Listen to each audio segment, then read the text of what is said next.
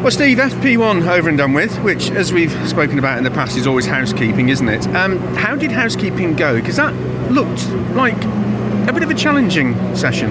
Um, it was okay. Um, we had a bit of oversteer in the car. Um, to be honest, I don't think we got the setup quite right.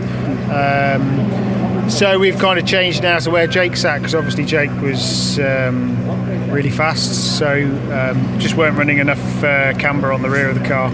So just had oversteer everywhere. So Yeah. it should be an easy fix. And to be honest, with the amount of oversteer that I had, I'm pretty happy with the lap time. It's kind of like, you know, the times are so close around here that if you've got a an issue that you're sort of nursing, you should be nowhere. So, you know, we're, we're, I think we'll be in the ballpark, and we'll see a big jump up in FP2. I guess with the oversteer as well, that's the last thing you want when everybody's eyes are on track limits.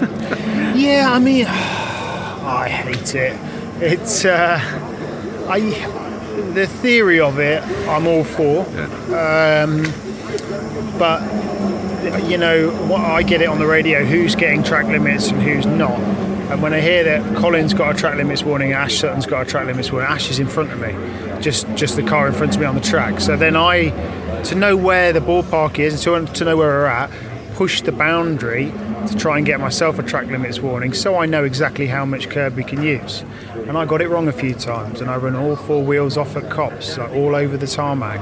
Once, twice, three times, still no warning, four times, still no warning. And I'm like, so what does that mean? So then, and that's the grey that I dislike about it, and that's the bit that needs to improve. We can't have one rule here, one rule there.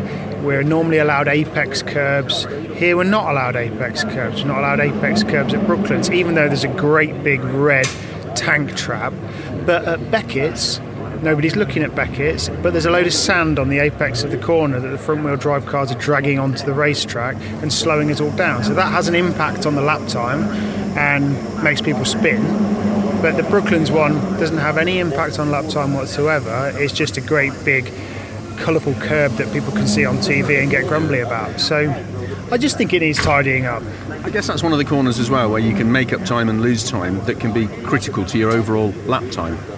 Yeah, I mean, the sand at, you know, different racetracks have different ways of filling in holes, and the problem is the holes are there because people use that part of the racetrack. So all that happens is you put in a soft substance that then gets dragged onto the racetrack immediately. Um, and you know, if um, and people will do it. So we, we have a three, four lap window in the rear wheel drive car because it's really critical for our lap um, to put a lap time in, and then it's never going to be as quick through that particular corner after that. Um, and it's and it's inconsistent. So you come in one lap, it's great.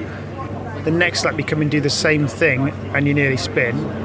And then the next lap you're too conservative. So it's it's frustrating. And We've got the shootout uh, here, which means getting into that top 10 is critical. Um, is it a case for the setup and how hard you push just to get into the top 10? There's no need to be in the top 1, 2, or 3. You just need to be in the top 10 and then focus on uh, what somebody else has called the hyper qualifying, which I thought was a great name for it.